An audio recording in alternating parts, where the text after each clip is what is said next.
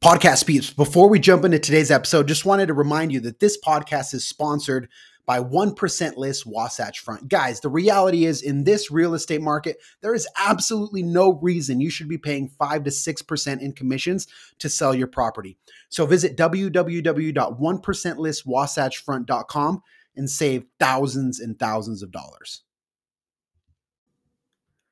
What's going on, guys? Hope all is going super well. Welcome into the show once again for another edition of Five Minute Fire. Guys, today I want to talk about haters. I was on social media the other day and I saw multiple people talking about haters at the same time. People who were being criticized, people who were being attacked, people who were being betrayed. And it was interesting because, again, it was the same day and it was multiple people at the same time. And so that tells me that this is a very common problem that we deal with criticism with people that don't like what we do, that disagree about what we do, that maybe even try to sabotage what we do. And we deal with this on a regular basis. And so I wanted to kind of dive into that because I've had these kinds of situations in the past and I've learned a lot from them, not only just going through experience, but trying to contextualize those experiences properly through mentoring and reading and coaching. And so I'd like to share two very specific angles by which I think you should view a hater, quote unquote hater. And by hater, I mean somebody who disagrees with you, somebody who criticizes you, someone who disagrees with what you do. Um, and so when you look at these interactions with haters, be it in person or be it on social media, whatever the case may be, there are two angles. Angle number one is the default. And the default is when we are getting attacked, we instantly, automatically say, that person is jealous, that person is envious, that person wishes they were what I was, and on and on and on. We we take the haters' input and we try to use it to increase our own ego. So we say, he's criticizing me because I am better than him and he wishes he was me. This is a defense mechanism. This is how our brain justifies that we are not in the wrong, they are in the wrong because we are better and they are envious. Okay, now, that being said, there are bad people in the world. There are people that get a high off of criticizing, off of triggering others. They like to see people fail. They just, that's how they get their high. All right. And those people live a very sad life because instead of them working on themselves, they focus on tearing other people down. And so when dealing with people like that, that genuinely have a bad intention, the only key word here to keep your inner peace is just empathy. But it's an empathy that comes from understanding that they're not happy and that they get their high off of seeing other people fail and that's a very sad place to be but it's a delicate line that you that you have to walk because it's very easy to then take that into arrogance the line between empathy and arrogance is very, very thin because empathy is having a genuine concern for the person and saying, man, you know, I, I wish you the best. I really do wish you the best from a genuine place versus just saying, oh, you know, your life must suck and you're a loser and that's why you're hating on me. It's two very different feelings. One comes from a place of positivity and the other comes from a place of negativity. And so when dealing with people that just have bad intentions, the key is to not let them affect you.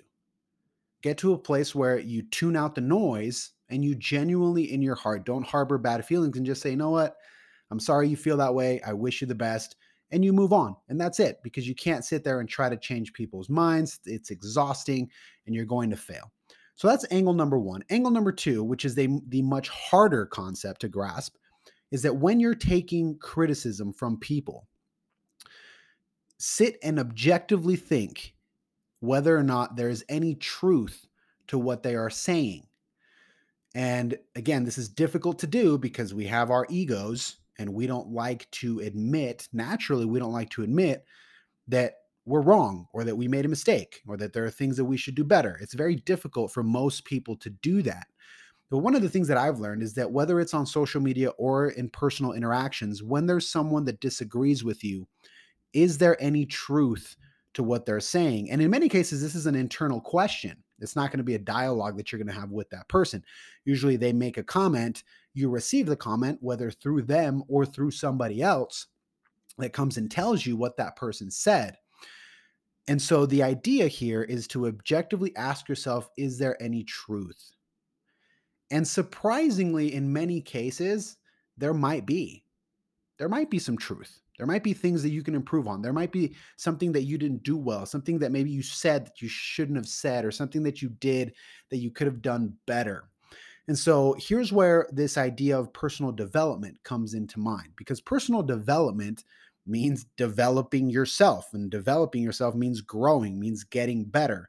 And if you follow the train of thought, you know, we talk about getting better, that implies admitting that you're not the best and working to improve.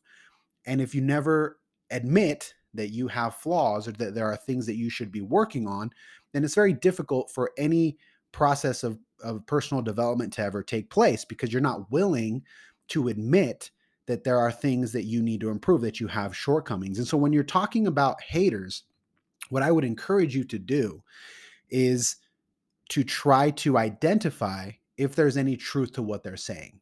They might say it in malice, they might say it in ways that are inappropriate, whatever the case may be. But what is the underlying uh, theme that they're trying to get at? What is the problem? What is the issue? What is what what is the thing that they don't like about you? And is there some truth to that? And so if you can do that on a regular basis, you'll be surprised at how often you will find that you can improve. Not always, because again, there are people out there that just want to hate and they want to cause harm, and that undoubtedly does exist. But what we can't do is dismiss everybody as a hater, as hater kind number one. That's just jealous, envious, and they just suck. If you do that, number one, all you're doing is trying to protect your ego and you're robbing yourself of very valuable opportunities to grow and to progress. That's all you're doing. You're not you're not doing yourself a service by just dismissing everybody as a hater. Instead, what you have to do is control the impulse, control the emotional impulse of anger when you receive negative feedback. Control that impulse, analyze the feedback itself, not so much who it came from or the situation, but analyze the feedback.